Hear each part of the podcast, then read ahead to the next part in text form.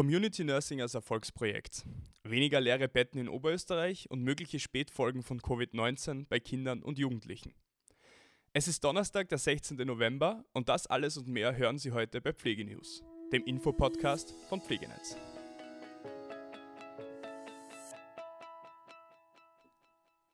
Bilanz über Programme im Pflegebereich. Im Oktober 2022 präsentierten das Land Oberösterreich und der Städte- und Gemeindebund gemeinsam ein Programm für den Pflegebereich. Jetzt ziehen sie eine Zwischenbilanz. Man könnte neue Pflegekräfte anwerben und damit den Anstieg von leerstehenden Pflegebetten einbremsen. UK Bonn im aktuellen Stern-Ranking. Vorbildlicher Arbeitgeber auch in der Pflege.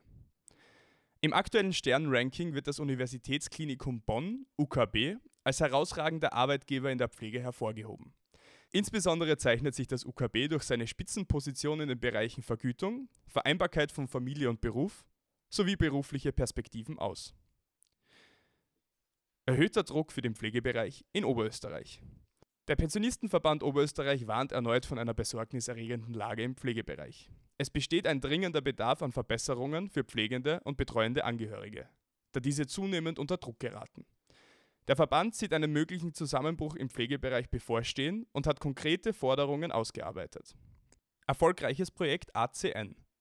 Die steigenden Einsatz- und Einlieferungszahlen im Rettungsdienst und Krankentransport resultieren aus der alternden Bevölkerung, einem Mangel an Allgemeinmedizinerinnen und qualifiziertem Personal für die Hauskrankenpflege. Oft können vor Ort Lösungen für chronische und akute Pflegeprobleme gefunden werden.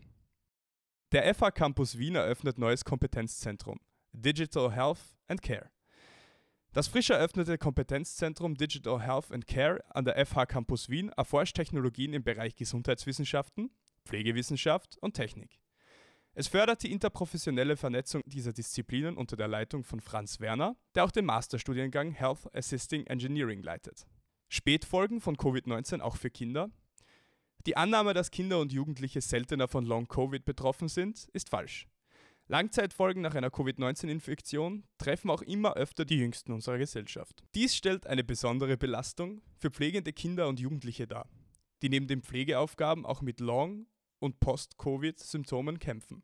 Der dritte nationale Aktionstag für pflegende Kinder und Jugendliche am 20. November, gleichzeitig der Tag der Kinderrechte, lenkt durch die Interessensgemeinschaft pflegender Angehöriger den Fokus auf ihre belastende Situation.